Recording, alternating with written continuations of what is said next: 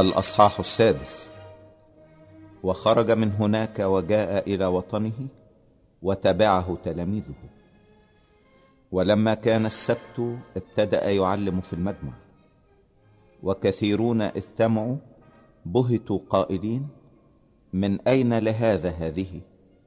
وما هذه الحكمة التي أعطيت له حتى تجرى على يديه قوات مثل هذه؟ أليس هذا هو النجار ابن مريم وأخو يعقوب ويوسي ويهوذا وسمعان؟ أوليست أخواته ها هنا عندنا؟ فكانوا يعثرون به. فقال لهم يسوع ليس نبي بلا كرامة إلا في وطنه وبين أقربائه وفي بيته ولم يقدر أن يصنع هناك ولا قوة واحدة. غير أنه وضع يديه على مرضى قليلين فشفاهم وتعجب من عدم إيمانه وصار يطوف القرى المحيطة يعلم ودعا الاثني عشر وابتدأ يرسلهم اثنين اثنين وأعطاهم سلطانا على الأرواح النجسة وأوصاهم أن لا يحملوا شيئا للطريق غير عصا فقط. لا مزودا ولا خبزا ولا نحاسا في المنطقة بل يكونوا مشدودين بنعال ولا يلبسوا ثوبين. وقال لهم حيثما دخلتم بيتا فأقيموا فيه حتى تخرجوا من هناك. وكل من لا يقبلكم ولا يسمع لكم فاخرجوا من هناك وانفضوا التراب الذي تحت أرجلكم شهادة عليهم. الحق أقول لكم ستكون لأرض سدوم وعمورة يوم الدين حالة أكثر احتمالا مما لتلك المدينة.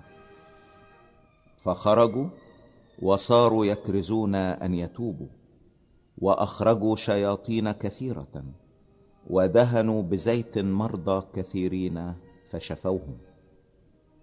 فسمع هيرودس الملك لأن اسمه صار مشهورا وقال إن يوحنا المعمدان قام من الأموات ولذلك تعمل به القوات. قال آخرون إنه إيليا وقال آخرون إنه نبي أو كأحد الأنبياء. ولكن لما سمع هيرودس قال هذا هو يوحنا الذي قطعت أنا رأسه إنه قام من الأموات. لأن هيرودس نفسه كان قد أرسل وأمسك يوحنا وأوثقه في السجن من أجل هيرودية امرأة في لبس أخيه إذ كان قد تزوج بها. لأن يوحنا كان يقول لهيرودس لا يحل أن تكون لك امرأة أخيك. فحنقت هيرودية عليه وأرادت أن تقتله ولم تقدر. لأن هيرودس كان يهاب يوحنا عالما أنه رجل بار وقديس وكان يحفظه وإذ سمعه فعل كثيرا وسمعه بسرور. وإذ كان يوم موافق لما صنع هيرودس في مولده عشاء لعظمائه وقواد الألوف ووجوه الجليل دخلت ابنة هيرودية ورقصت. فسرت هيرودس والمتكئين معه. فقال الملك للصبية مهما أردت اطلبي مني فأعطيك وأقسم لها أن مهما طلبت مني لأعطينك حتى نصف مملكتي. فخرجت وقالت لأمها ماذا أطلب؟ فقالت رأس يوحنا المعمدان. فدخلت للوقت بسرعة إلى الملك وطلبت قائلة أريد أن تعطيني حالا رأس يوحنا المعمدان على طبق. فحزن الملك جدا ولأجل الأقسام والمتكئين لم يرد أن يردها. فللوقت أرسل الملك سيافا وأمر أن يؤتى برأسه فمضى وقطع رأسه في السجن. وأتى برأسه على طبق وأعطاه للصبية والصبية أعطته لأمها. ولما سمع تلاميذه جاءوا ورفعوا جثته ووضعوها في قبره واجتمع الرسل إلى يسوع وأخبروه بكل شيء كل ما فعلوا وكل ما علموا. فقال لهم تعالوا أنتم منفردين إلى موضع خلاء واستريحوا قليلا. لأن القادمين والذاهبين كانوا كثيرين ولم تتيسر لهم فرصة للأكل. فمضوا في السفينة إلى موضع خلاء منفردين. فرآهم الجموع منطلقين وعرفه كثيرون فتراكضوا إلى هناك من جميع المدن مشاة وسبقوهم واجتمعوا إليه. فلما خرج يسوع رأى جمعا كثيرا فتحنن عليهم إذ كانوا كخراف لا راعي لها فابتدأ يعلمهم كثيرا. وبعد ساعات كثيرة تقدم إليه تلاميذه قائلين الموضع خلاء والوقت مضى. اصرفهم لكي يمضوا إلى الضياع والقرى حوالينا ويبتاعوا لهم خبزا لأن ليس عندهم ما يأكلون. فأجاب وقال لهم أعطوهم أنتم ليأكلوا. فقالوا له أنمضي ونبتاع خبزا بمائتي دينار ونعطيهم ليأكلوا. فقال لهم كم رغيفا عندكم؟ اذهبوا وانظروا. ولما علموا قالوا خمسة وسمكتان. فأمرهم أن يجعلوا الجميع يتكئون رفاقا رفاقا على العشب الأخضر. فاتكأوا صفوفا صفوفا مائة مائة وخمسين خمسين. فأخذ الأرغفة الخمسة والسمكتين ورفع نظره نحو السماء وبارك. ثم كسر الأرغفة وأعطى تلاميذه ليقدموا إليهم. وقسم السمكتين للجميع فأكل الجميع وشبعوا ثم رفعوا من الكسر اثنتي عشرة قفة مملوة ومن السمك. وكان الذين أكلوا من الأرغفة نحو خمسة آلاف رجل. وللوقت ألزم تلاميذه أن يدخلوا السفينة ويسبقوا إلى العبر إلى بيت صيدا حتى يكون قد صرف الجمع. وبعدما ودعهم مضى إلى الجبل ليصلي. ولما صار المساء كانت السفينة في وسط البحر وهو على البر وحده. ورآهم معذبين في الجث لأن الريح كانت ضدهم. ونحو الهزيع الرابع من الليل أتاهم ماشيا على البحر وأراد أن يتجاوزهم. فلما رأوه ماشيا على البحر ظنوه خيالا فصرخوا لأن الجميع رأوه واضطربوا. فللوقت كلمهم وقال لهم ثقوا أنا هو لا تخافوا. فصعد إليهم إلى السفينة فسكنت الريح. فبهتوا وتعجبوا في أنفسهم جدا إلى الغاية لأنهم لم يفهموا بالأرغفة إذ كانت قلوبهم غليظة.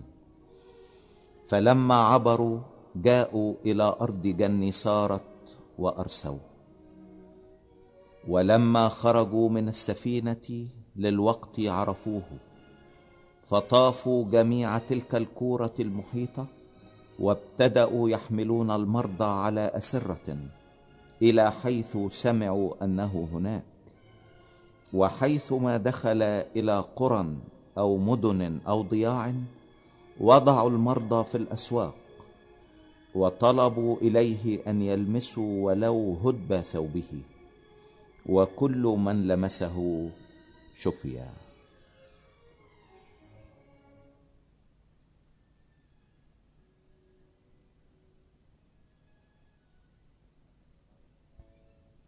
الأصحاح السابع. واجتمع إليه الفريسيون وقوم من الكتبة قادمين من أورشليم.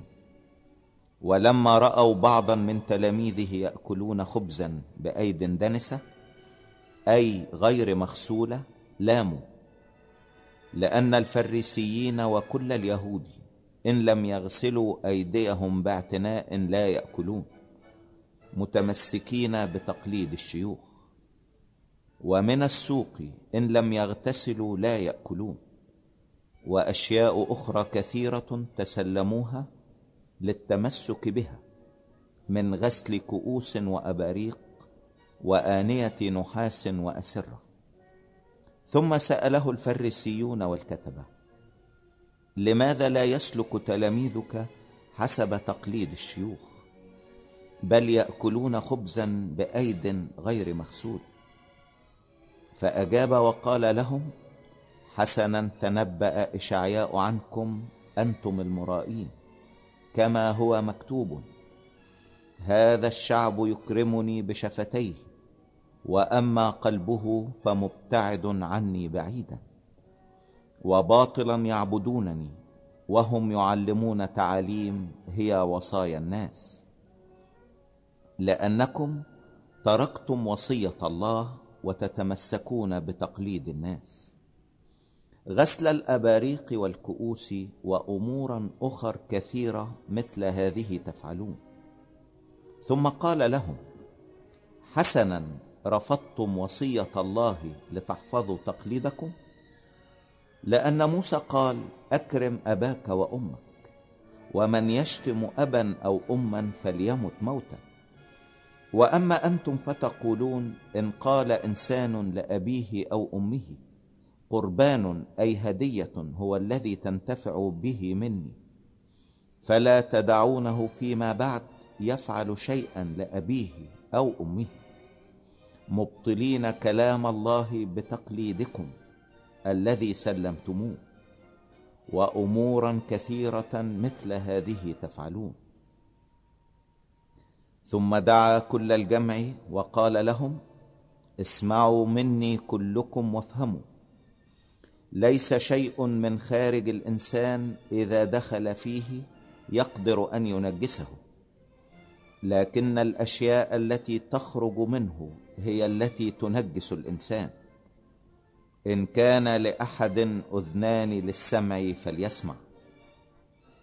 ولما دخل من عند الجمع إلى البيت سأله تلاميذه عن المثل فقال لهم أفأنتم أيضا هكذا غير فاهمين؟ أما تفهمون أن كل ما يدخل الإنسان من خارج لا يقدر أن ينجسه؟ لأنه لا يدخل إلى قلبه بل إلى الجوف ثم يخرج إلى الخلاء وذلك يطهر كل الأطعمة. ثم قال إن الذي يخرج من الإنسان ذلك ينجس الإنسان لأنه من الداخل من قلوب الناس تخرج الأفكار الشريرة زنا فسق قتل سرقة طمع خبث مكر عهارة عين شريرة تجديف كبرياء جهل. جميع هذه الشرور تخرج من الداخل وتنجس الإنسان. ثم قام من هناك ومضى إلى تخوم صورة وصيداء ودخل بيتا وهو يريد أن لا يعلم أحد فلم يقدر أن يختفي لأن امرأة كان بابنتها روح نجس سمعت به فأتت وخرت عند قدميه. وكانت الامرأة أممية وفي جنسها فينيقية سورية فسألته أن يخرج الشيطان من ابنتها. وأما يسوع فقال لها دع البنين أولا يشبعون لأنه ليس حسنا أن يؤخذ خبز البنين ويطرح للكلاب. فأجابت وقالت له نعم يا سيد. والكلاب أيضا تحت المائدة تأكل من فتات البنين. فقال لها لأجل هذه الكلمة اذهبي قد خرج الشيطان من ابنتك. فذهبت إلى بيتها ووجدت الشيطان قد خرج والابنة مطروحة على الفراش. ثم خرج أيضا من تخوم سورة وصيداء وجاء إلى بحر الجليل في وسط حدود المدن العشر. وجاءوا إليه بأصم أعقد وطلبوا إليه أن يضع يده عليه فأخذه من بين الجمع على ناحية ووضع أصابعه في أذنيه وتفل ولمس لسانه ورفع نظره نحو السماء وأنى وقال له افاثاه أي انفتح. وللوقت انفتحت أذناه وانحل رباط لسانه وتكلم مستقيما فأوصاهم أن لا يقولوا لأحد ولكن على قدر ما أوصاهم كانوا ينادون أكثر كثيرا وبهتوا إلى الغاية قائلين إنه عمل كل شيء حسنا جعل الصم يسمعون والخرصى يتكلمون. الأصحاح الثامن. في تلك الأيام إذ كان الجمع كثيرا جدا ولم يكن لهم ما يأكلون دعا يسوع تلاميذه وقال لهم إني أشفق على الجمع لأن الآن لهم ثلاثة أيام يمكثون معي وليس لهم ما يأكلون. وإن صرفتهم إلى بيوتهم صائمين يخورون في الطريق لأن قوما منهم جاءوا من بعيد فأجابه تلاميذه من أين يستطيع أحد أن يشبع هؤلاء خبزا هنا في البرية؟ فسألهم كم عندكم من الخبز؟ فقالوا سبعة. فأمر الجمع أن يتكئوا على الأرض. وأخذ السبع خبزات وشكر وكسر وأعطى تلاميذه ليقدموا فقدموا إلى الجمع وكان معهم قليل من صغار السمك فبارك وقال أن يقدموا هذه أيضا فأكلوا وشبعوا ثم رفعوا فضلات الكسر سبعة سلال. وكان الآكلون نحو أربعة آلاف. ثم صرفهم وللوقت دخل السفينة مع تلاميذه وجاءوا إلى نواحي دلمانوثة. فخرج الفريسيون وابتدأوا يحاورونه طالبين منه آية من السماء لكي يجربوه. فتنهد بروحه وقال لماذا يطلب هذا الجيل آية؟ الحق أقول لكم لن يعطى هذا الجيل آية. ثم تركهم ودخل أيضا السفينة ومضى إلى العبر. ونسوا أن يأخذوا خبزا ولم يكن معهم في السفينة إلا رغيف واحد. وأوصاهم قائلا انظروا وتحرزوا من خمير الفريسيين وخمير هيرودس. ففكروا قائلين بعضهم لبعض ليس عندنا خبز. فعلم يسوع وقال لهم لماذا تفكرون أن ليس عندكم خبز؟ ألا تشعرون بعد ولا تفهمون؟ أحتى الآن قلوبكم غليظة؟ ألكم أعين ولا تبصرون؟ ولكم آذان ولا تسمعون ولا تذكرون. حين كسرت الأرغفة الخمسة للخمسة الآلاف كم قفة مملوة كسرا رفعتم قالوا له اثنتي عشرة وحين السبعة للأربعة الآلاف كم سل كسر مملوا رفعتم قالوا سبعة. فقال لهم كيف لا تفهمون؟ وجاء إلى بيت صيدا فقدموا إليه أعمى وطلبوا إليه أن يلمسه. فأخذ بيد الأعمى وأخرجه إلى خارج القرية وتفل في عينيه ووضع يديه عليه وسأله هل أبصر شيئا؟ فتطلع وقال أبصر الناس كأشجار يمشون. ثم وضع يديه أيضا على عينيه وجعله يتطلع. فعاد صحيحا وأبصر كل إنسان جليا. فأرسله إلى بيته قائلا لا تدخل القرية ولا تقل لأحد في القرية. ثم خرج يسوع وتلاميذه إلى قرى قيصرية في لبس. وفي الطريق سأل تلاميذه قائلا لهم من يقول الناس إني أنا؟ فأجابوا يوحنا المعمدان وآخرون إيليا وآخرون واحد من الأنبياء. فقال لهم وأنتم من تقولون إني أنا؟ فأجاب بطرس وقال له أنت المسيح. فانتهرهم كي لا يقولوا لأحد عنه. وابتدأ يعلمهم أن ابن الإنسان ينبغي أن يتألم كثيرا ويرفض من الشيوخ ورؤساء الكهنة والكتبة ويقتل وبعد ثلاثة أيام يقوم وقال القول علانية فأخذه بطرس إليه وابتدأ ينتهره فالتفت وأبصر تلاميذه فانتهر بطرس قائلا اذهب عني يا شيطان لأنك لا تهتم بما لله لكن بما للناس.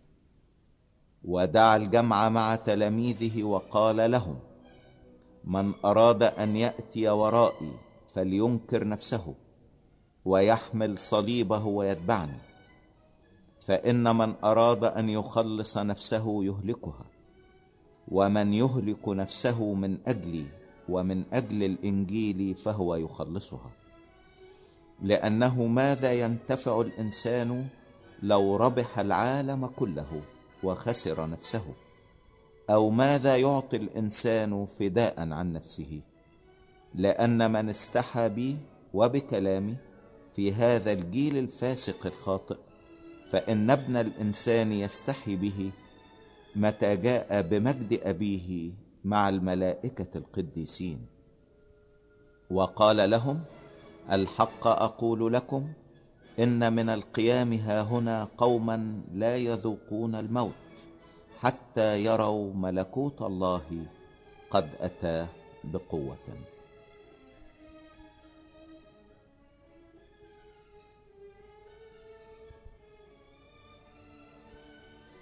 الأصحاح التاسع.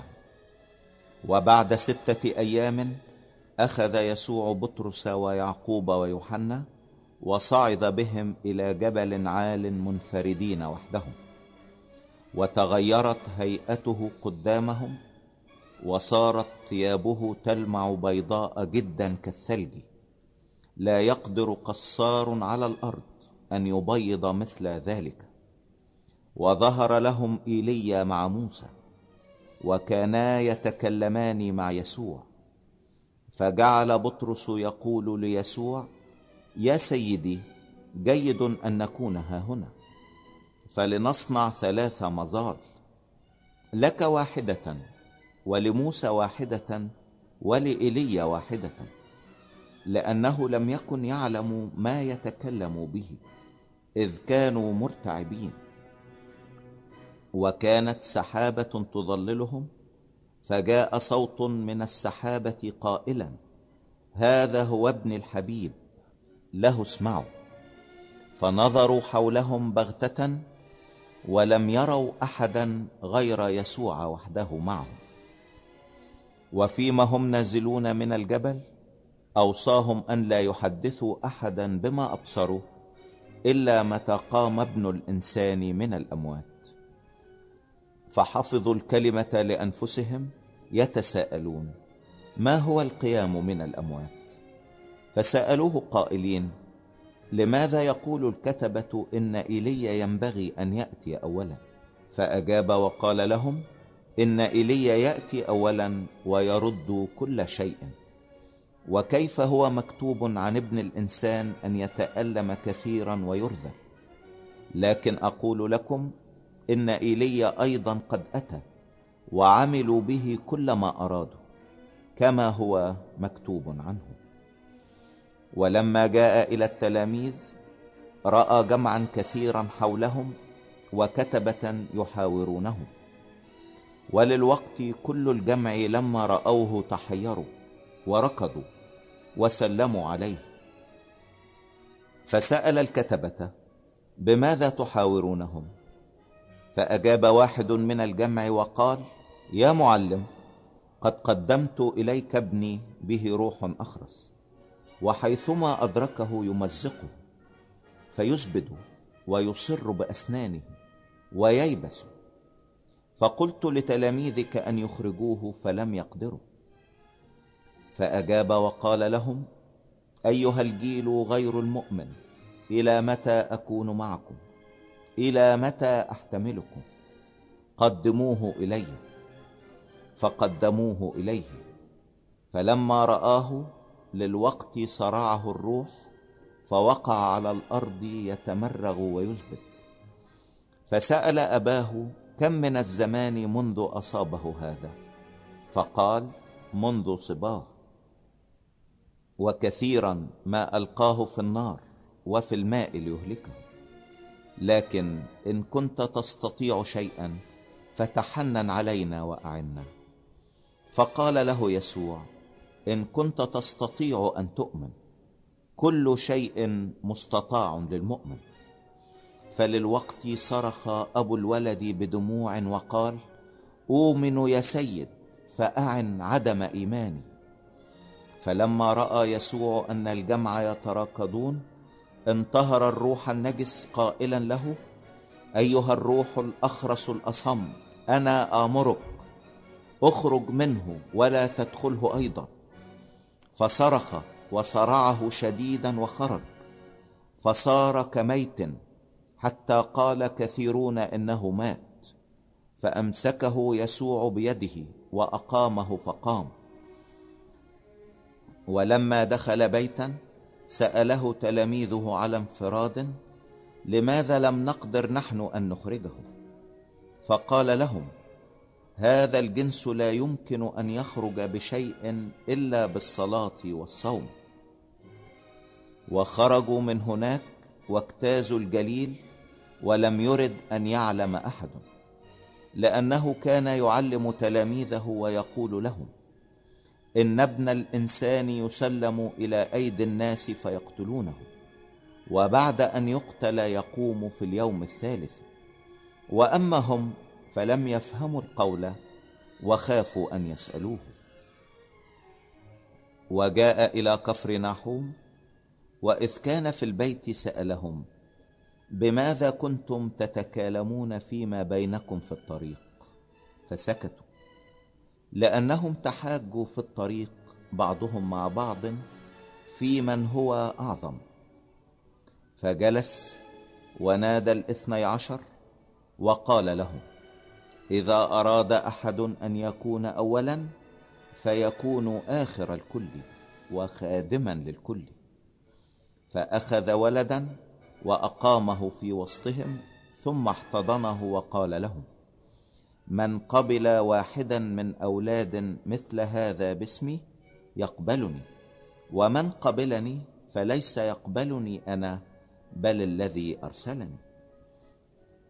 فأجابه يوحنا قائلا يا معلم رأينا واحدا يخرج شياطين باسمك وهو ليس يتبعنا فمنعناه لأنه ليس يتبعنا. فقال يسوع لا تمنعوه. لأنه ليس أحد يصنع قوة باسمي ويستطيع سريعا أن يقول علي شرا. لأن من ليس علينا فهو معنا. لأن من سقاكم كأس ماء باسمي لأنكم للمسيح فالحق أقول لكم إنه لا يضيع أجره. ومن أعثر أحد الصغار المؤمنين بي فخير له لو طوق عنقه بحجر رحم وطرح في البحر. وإن أعثرتك يدك فاقطعها. خير لك أن تدخل الحياة أقطع. من أن تكون لك يدان وتمضي إلى جهنم. إلى النار التي لا تطفأ. حيث دودهم لا يموت والنار لا تطفأ. وإن أعثرتك رجلك فاقطعها. خير لك أن تدخل الحياة أعرج من أن تكون لك رجلان وتطرح في جهنم في النار التي لا تطفأ حيث دودهم لا يموت والنار لا تطفأ. وإن أعثرتك عينك فاقلعها خير لك أن تدخل ملكوت الله أعور من أن تكون لك عينان وتطرح في جهنم النار. حيث دودهم لا يموت والنار لا تطفأ. لأن كل واحد يملح بنار وكل ذبيحة تملح بملح. الملح جيد ولكن إذا صار الملح بلا ملوحة فبماذا تصلحونه؟ ليكن لكم في أنفسكم ملح وسالموا بعضكم بعضا.